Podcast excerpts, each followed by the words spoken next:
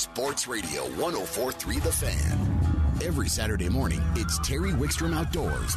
Terry takes you inside the outdoors. You know, hunting, fishing, camping. It's Terry Wickstrom Outdoors. Now, here's Terry. All right, we are back and we're going to go right to the phones. And joining us, as he does every Saturday at this time, one of our favorite outdoorsmen and one I know who could survive for at least an hour out in the cold, Nate Zelinsky. Good morning, Terry. How are you today? We're doing great, and I know we're going to talk fishing, but we've been talking a lot of outdoor survival, and I've been giving a lot of tips and giving some trivia prizes away. Um, with the number of people that are going outside, and we don't have to get in depth on this, Nate. I want to talk fishing with you, but with the number of people going outside, I, I posted an article on my Facebook page, uh, Terry Wickstrom Outdoors, and just I'm not talking about naked and afraid survival and you know two weeks in the outdoors, but people get themselves in trouble, and a few tips may keep a uh, inconvenience from turning into a tragedy. Oh, I, I hear you, Terry, and I, I just heard you say you can go weeks without food. I uh, I've gone about five hours before in life, but it was getting pretty uh, pretty glim at that point. so uh, I, I don't know about that one, but no, all reality, hey, you know you're what? Very right. I think. All right, before we talk is... fishing, I, I Uh, before we talk fishing, I got to tell you my food story. Okay, when I used to teach outdoor survival classes, we'd always ask people, "What do you need with you?" You know, the th- things you need, and they always would say a power bar or a Clif bar or something they needed in their pack for survival, right? Well, they would eat that the first hour they were outdoors, long before they were lost or injured, because it tastes good. They never had it if they needed, and if they were going to be there for days. So we told them if you're baking a survival kit that's going to last you, all, that you think you might have to survive for days or days, put the best dry dog food you can find in a baggie and put it in your pack. I'll guarantee you won't eat it until you need it, and you'll figure out how long you can go without food. Because when you get to where you need that, you probably needed it. that that's probably the best story I've ever heard. It is very much the truth. You know, uh, I, I think you're right. Fire is everything. Um, if people, you know, you, you my biggest thing. I, I've taken multiple survivor classes, and you know, I carry two big lighters in my pocket at all times. I don't care if I am home on the couch or on a backcountry hunting trip. Um, I carry two big lighters in my pocket anytime. You can test me any day of the week. I have not walked a step of life in the past 15 years without two big lighters in my pocket because uh, fire saves your life. It, it's absolutely it. And you know, there's waterproof matches and this and that. And uh, you know, quick shout out to old Bic. You can set a big lighter out in the elements for two months, and uh, you go grab it, and I'll tell you what, the thing always works. Uh, so good cell phone with GPS, uh, two big lighters, and some perfect bars, and, and you're going to survive. That's for sure. Well, you don't need the bars, but we're okay. I, I got to give a quick some... shout out. You guys can hear that. In the, you can hear that in the background. You can hear the fly rod zinging. I'm up here at Spinney. Got to give a, a shout out to Cody and Ben. We uh, we have got double fish just constantly on our rod. So uh, we're coming live from Spinney today. Wow, and I've I've heard nothing but great reports from up there. Of course, I've heard them from you, but but but what is is it is it it's as good as we've heard, right? It, it is, you know, Terry. Right now, uh, you know, we're we're kind of at the peak of that midge hatch. You know, the big chironomids. Um, the fish are stacked up. They're still in deep water. Um, you know, so I'd say the shallow fish we're seeing are, are in that seven to eight foot. Deep fish are in twelve foot. Uh, we're putting chironomids real low to the water. These fish are cruising almost bottom, uh, but just gorging on those bugs. And I, I tell you, this bite is, is second to none. I mean, it's pretty pretty easy to get a 50 fish day consistent, uh, and you know, rare to get fish under under 20 inches. So just just a dynamite bite. If if uh, if if stillwater fly fishing is something you have not done, it is something that you need to do like now. If you're listening, jump in your truck, get the boat, get the float tube, and head up here. Oh, and I want to tell you, I I um, you know, we, we always we fish those fish both fly rods and conventional, you and I. But I, I one of the ways I used to fish them with a fly rod when they were in that eight ten foot depth was put about an eight ten foot leader on under an indicator and then cast it out and let that leader sink down with that fly and and just wiggle that indicator. Are you doing any of that, or are you trying to get down with sinking line? Thing. So I'm running 10 foot leaders, a, a chironomid, you know, six inches off bottom, and every 30 seconds you just twitch that indicator about two inches, and, and more times than not you twitch it, and instantly that indicator is is gone. Um, and I wouldn't say that uh, any of this is a is a real light take. Uh, I mean, you almost got to hold on to your rod uh, after you twitch it. So it, it's a cool bite. We uh, I'm literally holding a net in hand right now, trying to net a 24 incher as we're talking. So uh, the the bite is good, but definitely what you said, uh, mids uh, under an indicator is is definitely the the ticket right now for sure. All right. Well, you want to talk walleyes too, and you know, um, we're getting to the point from now until the next maybe three four weeks where we're going to hit what was known as the summer peak. And I know you'll update as to where we're at in that. But when you hit that summer peak, if you can't catch walleyes, you need to take up bowling or chess. it's true, Terry. You know, and and I I can't even imagine what's ahead. I mean, we honestly we keep talking about how we're we're literally you know weeks ahead ourselves. I mean, what our true summer peak is, which is that first week of June, we started seeing those type numbers and those type activity in May. Um, you know, we're approaching June now, and we're already on hundred fish days. I can't imagine what the coming weeks are going to be. It it is just the year of the walleye. Um, you know, and reports from Pueblo, Cherry Creek, Chatfield, Boyd, Aurora. I mean, walleye fisheries all across the Front Range are just on fire. And like we talked about, it, it's a great time because it's anybody's game. Um, you know, I would say that if I'm looking for numbers of fish, I'm, I'm pulling live bait rigs, your Lindy rig techniques. If I am an angler that is looking, you know, for some slightly bigger fish, uh, I'm throwing plastics, paddle tails, you know, and jigs in a little bit shallower water. But you could be a crankbait fisherman. You're going to catch fish right now. Um, I know a lot of guys that are 100% artificials and they live on Jigging Raps, and that bite's going right now. Um, it's one of those techniques. The walleyes are on structure, um, as shallow as four, five foot, as deep as 20 foot, um, and you cannot go wrong. Find that structure, trust your graphs, um, and you're going to catch fish. It, it's just the way it is. So um, it, it you cannot go wrong right now. We we're having situations where I'd say if you're a new angler and or you know family kids, um, you know my kids at six years old um, can go out to to Chatfield right now with live bait rigs and have 40 fish days individually. You know the two of the two six year olds together are catching 80 fish a day type thing.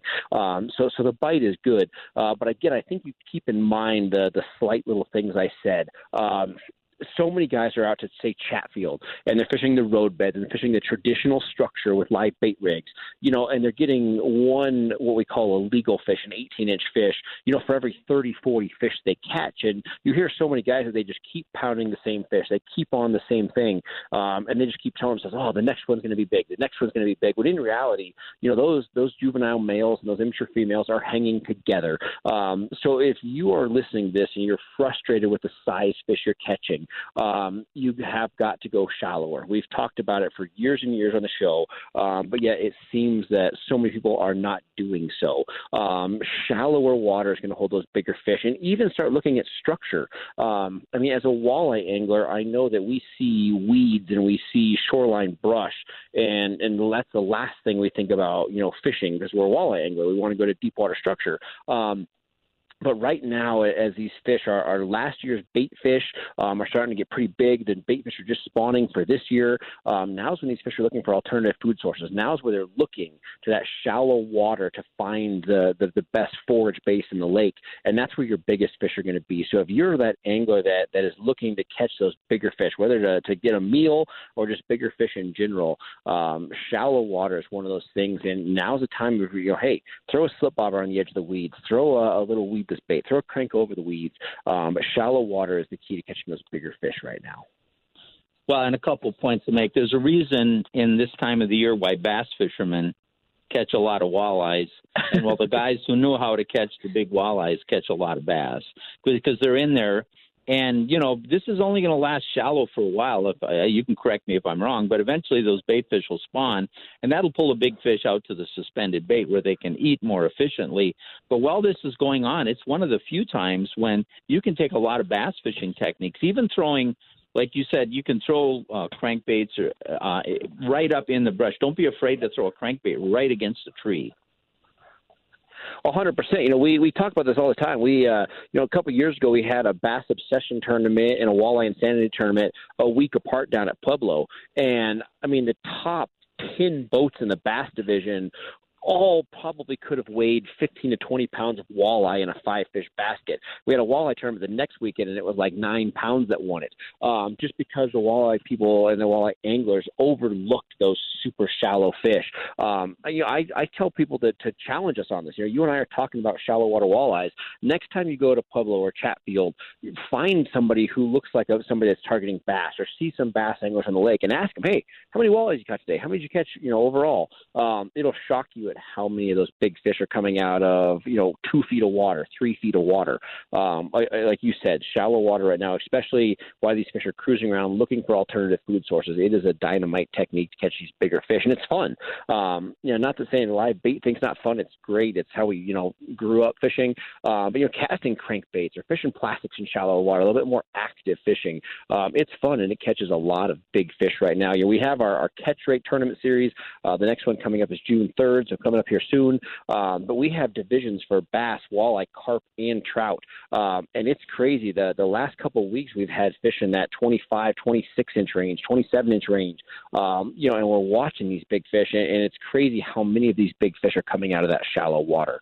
Um, so yeah, just to just to hit home with it. I mean, stay shallow, change up some techniques. You're gonna have a great time. You're looking for numbers, maybe go to that traditional structure. Um, but but right now, I'd say from now and especially the next three weeks, um, it is all about walleye angling here in Colorado. You know, why don't we take people through? We talked about a Lindy rig, a live bait rig, and of course, there's bottom bouncers, which can be effective if they're across a flat. Why don't you give a few pointers on how you rig some of those? Absolutely. You know, so I mean, everybody's got their own style. For me personally, um, you know, I spend so much of my time on Chatfield Cherry Creek. I'm not around snaggy situations. I'm fishing mud and sand for the most part. So I, I really put a lot of credit to the success of my technique into my weighting system. Um, you know, a bottom bouncer is not one of those things that I'm fishing in these situations. I think I mean, it's a great technique to use, but so many anglers just jump immediately to the bottom bouncer. Now, when I'm in rocks and I'm in very snaggy situations that's where that bottom bouncer excels. Um, on places where you have a very smooth, almost graded bottom, um, I want to take the attention away from my weight system and I want to put all the attention on my rig. So when I'm out there, I'm running very small weights, not necessarily light weights. Uh, you know, I'm running a half ounce to a one ounce weight, but I want it small in size. You know, so you could use a sliding egg sinker. I use round cannonballs, a bell sinker. Um, biggest thing to that is I want a very small weight system to where my fish are not focusing on my weight; they're focusing on my live bait. So I have that small weighting system. I put a barrel swivel. I always start off with four feet of line, and then I go to my hooking system. So whether that's going to be like a Trokar revolve hook, like a, you know some sort of form of a slow death technique, um, you know, or maybe it's a two hook harness or a single hook with a leech.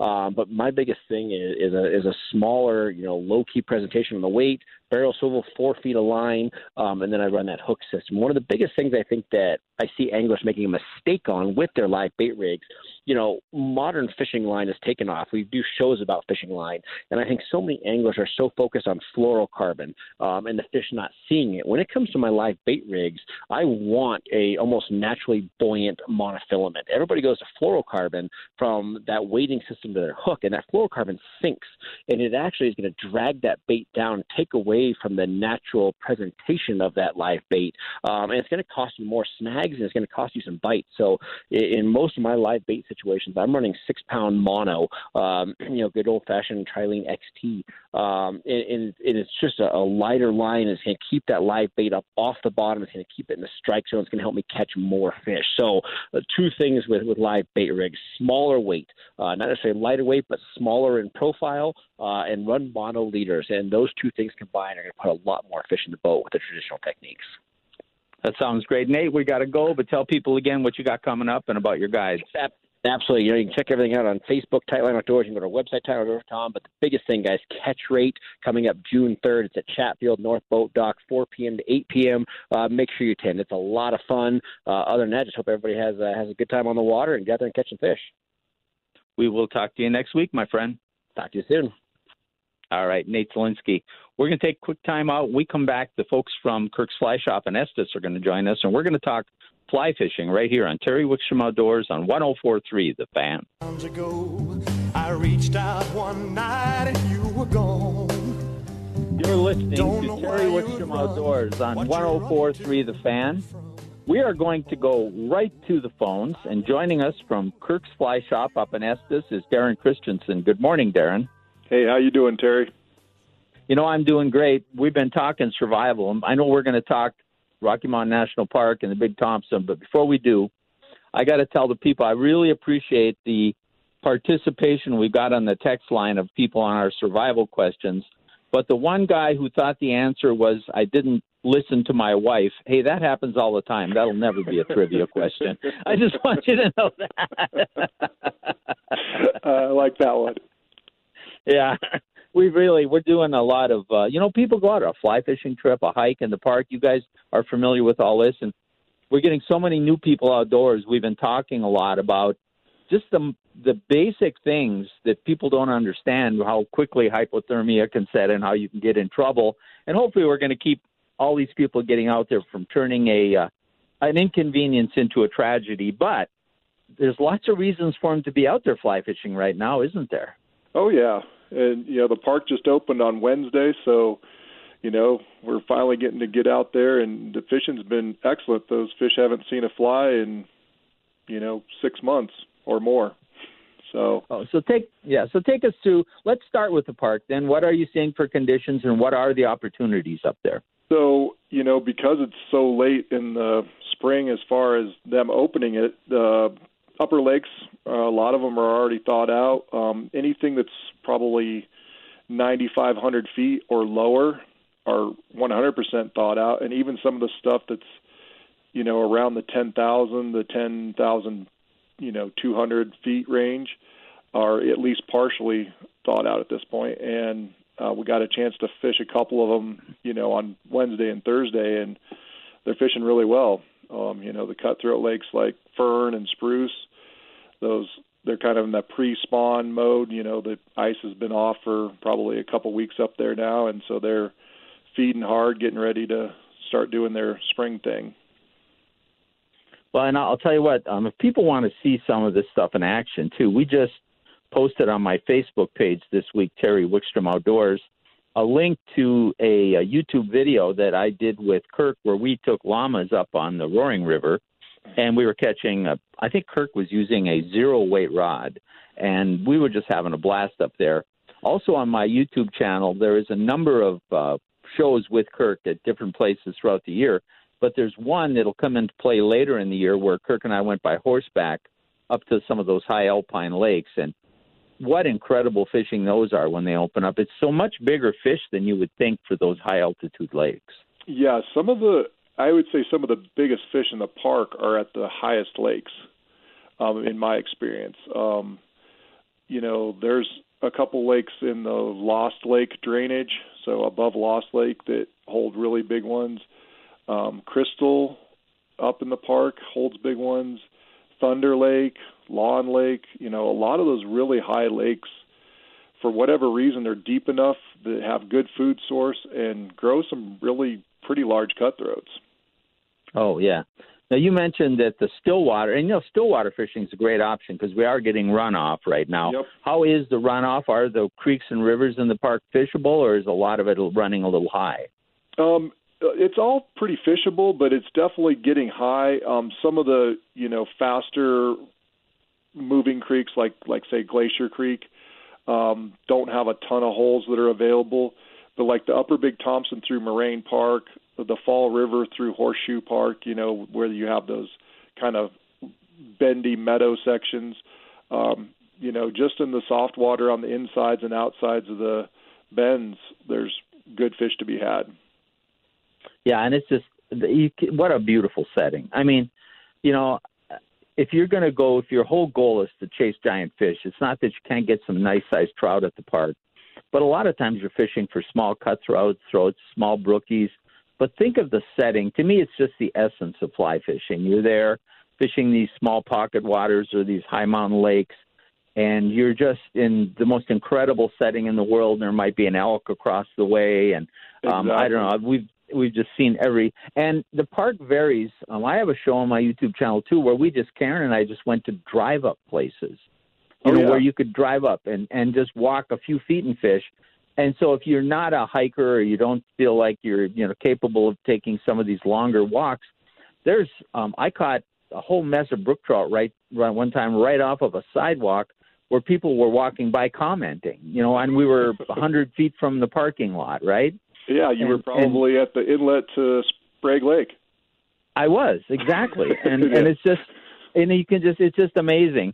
So what? I know. So the park is incredible. What else? What else are you guys fishing? I, I imagine you're fishing the Big T, Big Thompson. Is it? Are you seeing a lot of fluctuation, a lot of water? How fishable? Yeah, so the Big Thompson has come up quite a bit the last couple days in the canyon. They've started letting out some more water. Obviously, it's a, you know, it's a tailwater, so they can control the flows. Um, it's 600 CFS today, which is the biggest it's been this season so far. Yesterday was only 400. So, um, but again, just you know, there's plenty of water to be fished along the edges, you know, in the soft bends and stuff, you know, and just normal spring, you know, flies. So worms, Pat's rubber legs, you know, CDC pheasant tails, um, egg patterns, you know, all that kind of stuff works just fine, as well as like caddis patterns. So Well, and I think you you you mentioned the key earlier is even though the water's high, the fish are going to have to eat, but they're going to be positioned different than a lot of people think. A lot of times they're going to be really tight to the bank, aren't they? They are. They're going to be, you know, so don't walk right down into the river and get in. Probably where you got in, that's where they were. So, you know, fish that water that's right along the edges before you start working your way out into the water. Um, nine times out of ten in high water, that's where they're at. Well, and be so careful about even getting in the water. A lot of times this Yeah. time of the year you don't have to, and it's so easy for even an experienced wader to lose control. And most of the flies you mentioned were bigger, and that's because visibility. The key this time of the year is they have to be able to see it, right? You got it.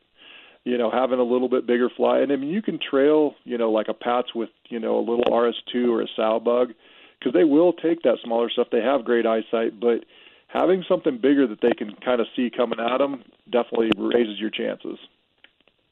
Now, some other rivers. I know you guys float to Colorado. What's the situation there? Is it still floatable? Is it totally blowing out? What's happening there? No, it's it's getting pretty big, but it's still floatable. Um, Kirk himself is actually over there floating today.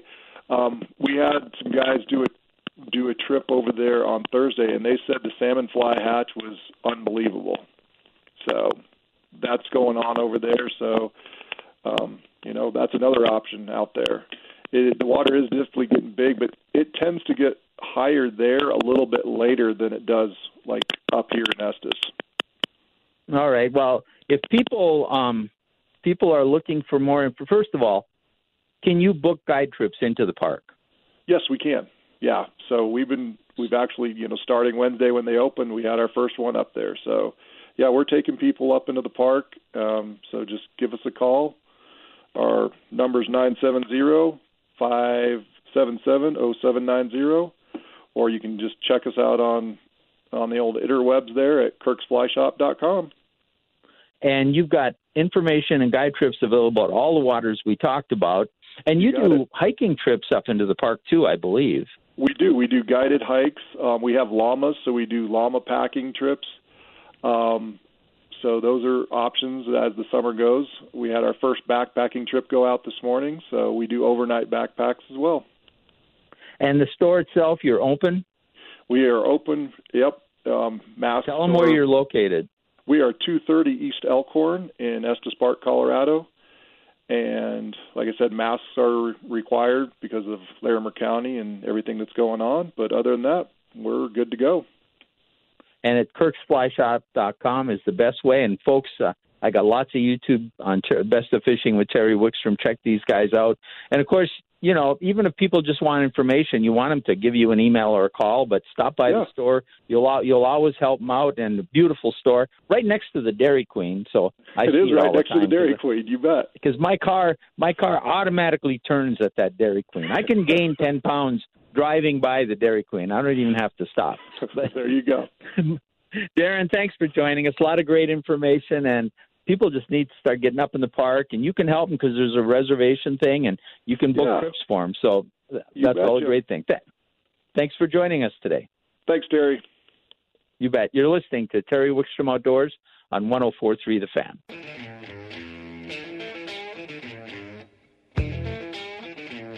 You're listening to Terry Wickstrom Outdoors on 104.3 The Fan. We're going to go to the phones in just a second here, but before I want to tell, I'm so uh, happy with everybody participating in our uh, our outdoor survival trivia that we're doing today. We have one more question. We have one more Leatherman knife to give away, and I'll give that out later in the show here. And it's just been it's just been fantastic the way everybody's participating. But let's go right to the phones right now. And joining us from Colorado Clays, one of our favorite contributors, JR. Good morning, JR. Good morning, Terry. You know, I want to talk to you about an aspect of shooting that has actually plagued me for a long time. So before we get to that, you've got some events and stuff I want to talk about.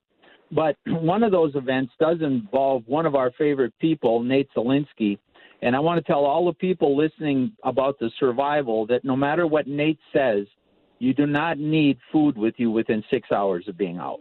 you got that survive. right. Sorry, Nate. yeah.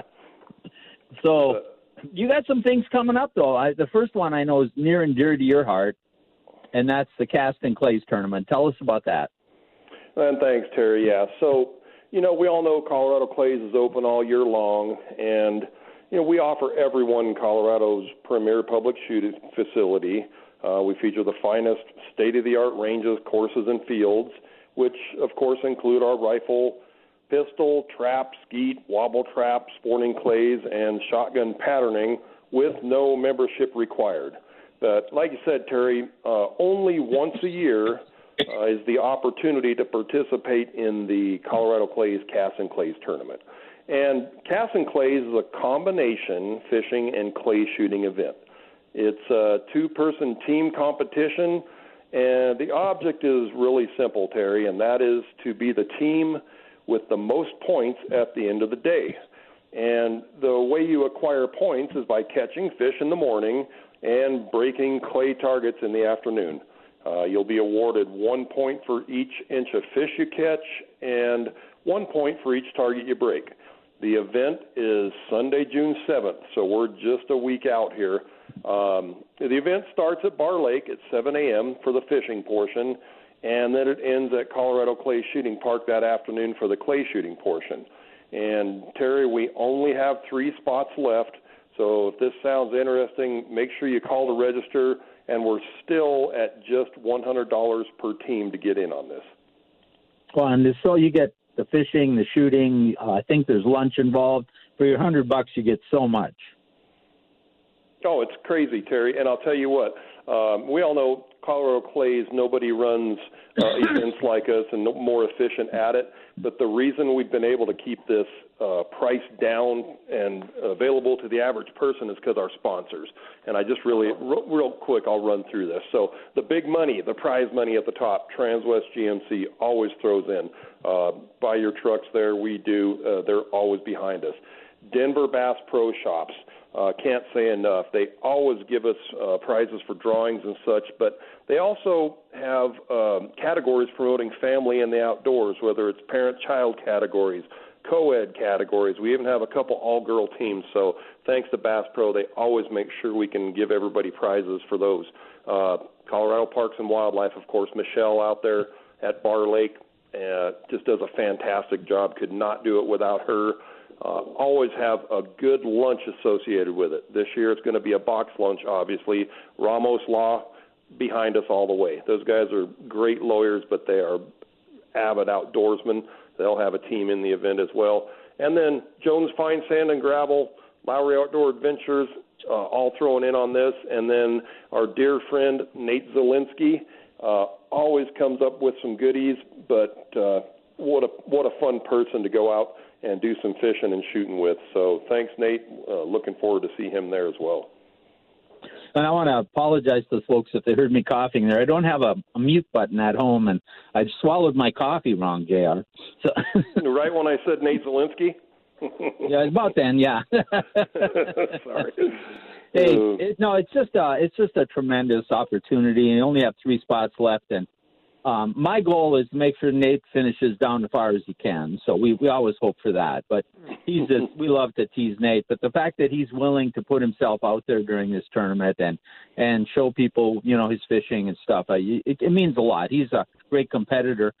I also understand you started a new type of fundraiser at Colorado Clays. Tell me about that. Yep. So this will be the first year for this one, Terry. We're calling it Clays for Colorado, and this is a true fundraiser. So this will be June 6th, actually just the day before Casting Clays, uh, a week from today. And when I say true fundraiser, the way we're doing this, keeping the entry fee low, it's only 75 per person. Uh, you can enter individually or as a four-person team. And what happens? We pick several local charities.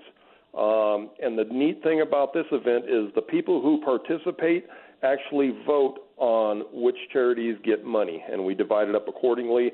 We research this. We make sure none of this proceeds are for administrative fees or anything like that. Every penny goes to help the charity that we raise money for. And Terry, this is really cool. They're they're not even spending money on trophies. We're giving certificates for high scores, high team scores, and a few different things like that to keep the cost down. So if you want to really make a difference in your local neighborhood, uh, give us a call. We'll sign you up for this one. And this is our first year, and I think this one's really going to take off. Now, before we get to, I want to talk about dominant eye shooting with you. Before we do that, we've covered these. Why don't you give all the contact information out of Colorado Clays?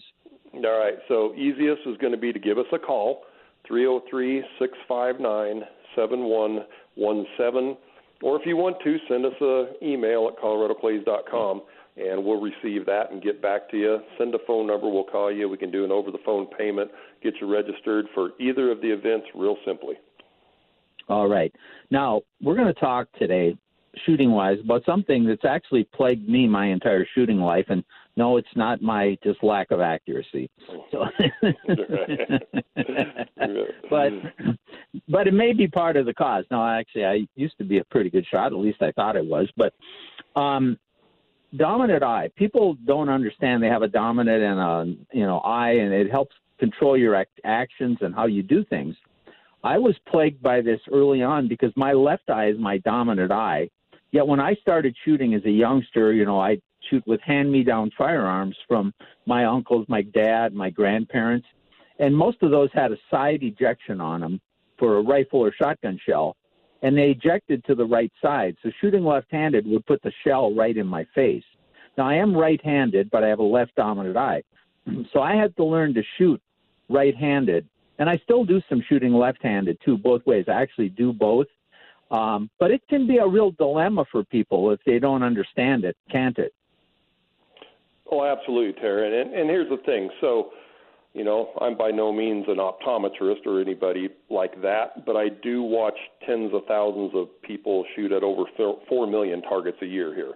And I work with them from all levels. And eye dominance is something that doesn't really get talked about that much but it really should be one of the first things addressed when a person is shooting. And if we start with the beginners, probably the number one thing I do once we get the basics is check that eye dominance. Because, uh, you know, luckily most of us have the same, you know, handedness and eye dominance, meaning, you know, right handed, right eye dominant. But a lot of people are opposite. And rather than taking them out there, not knowing what you're doing, and uh, starting off on the wrong foot, uh, there's a few things you can do. So a lot of folks, it's awkward either way when they're beginning to hold a gun up. So um, it's easier to start them with their head on the gun, uh, their dominant eye down on the gun, and a lot of folks are really quite ambidextrous when they start, and you can put them light years ahead by doing that. Uh, some folks, it is too awkward, you know, to go left-handed if they're right eye dominant and such. And a lot of them will try and close an eye, but that is really not the preferred method. So there are things to do with blocking the lenses on glasses and such to make the view of your uh, non-dominant eye just slightly better uh, than the dominant eye, and the brain you can actually train it to use that eye and pick the correct images when you're shooting. And one of the first things I do when I have somebody that's uh, having trouble, Terry, is we talk about it all the time that Colorado Clays pattern board. Uh, we go over there, get up there, we see where they're shooting, why they're doing it, and get them on track. So it's uh, very important to identify right off the bat. Now, there's a simple way to identify your dominant eye, isn't there?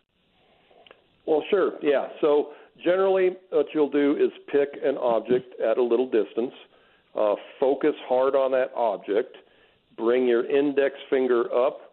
You'll have two images. Put the the image you think should be correct over the object you're, object you're focusing on, and stay focused on the object. When you close one eye, the object will be covered by the image, and then if you close the other eye, it will jump off. The uh, the eye that is open when the image is covered will be your dominant eye. That's a real simple, quick test on that. And you can you know, do it. Some, yeah, you can do sitting in in your living room right now. Point at something with both eyes open and close one eye and the other, and you'll tell which is your dominant eye very quickly. Exactly. And you know, Terry, I have ran into some folks that have kind of a cross dominance, meaning uh, one is no more dominant than the other. And I even had a, a gentleman a while back. We moved the gun from shoulder to shoulder, and whichever shoulder he was on, the other eye took over. And we had to basically do some focus drills and make the gun disappear, and just basically train his brain that where he's staring is where he is shooting. And uh, there's a lot of little things you can do to bring it all um, together, but you have to identify those issues ahead of time and not go out there and beat yourself up trying to figure out on your own. Now, if you're shooting, like in my case, my left eye is my dominant eye. When I shoot a handgun, I still think my left eye takes over because I have two hands with the gun, extended out in front of me in the center. But my right eye, I've learned to shoot shotguns and rifles right-handed mostly um, because of the equipment that was available. Is there enough good equipment for the um, left eye dominant person for left-handed shooters? Well, certainly there's you know there's left-hand guns and such. Well, no doubt, Terry. But there's also things we can do, um, you know, to to make whichever side is more comfortable work for you. And I have seen a few exercises, and I, I think you can probably find YouTube some of them, that you can actually take and do eye dominance exercises and train yourself which is the correct image. And the brain picks up pretty quick if you do this in the you know correct manner. Uh, and I will I'll tell you I had some uh, issues here uh, come up as we get older. Um, sometimes the vision degrades at different rates in one eye faster than the other. So I've always been right-handed right eye, but my right eye, the vision in my right eye is going away quicker, and I started noticing some issues, and I had to actually take on, um, you know, covering my left eye, which is the better view now, to get my right eye to take back over. So lots of little things that can be done, but that will just absolutely drive you crazy if you don't know what you're dealing with we are out of time, my friend, but what great information. If people want more, how do they get a hold of you? Give me a call, 303 659 7117. Uh, go to the website, coloradoclays.com. And if you haven't been to our facility, take the virtual tour and uh, see what a place we have here, Terry. All right. We're going to let you go. We will talk to you in a week or two. We're going to take a quick time out, and the first thing I'm going to do when we get back is I'm going to give out the last trivia question on Terry Wickstrom Outdoors on 104.3 The Fan.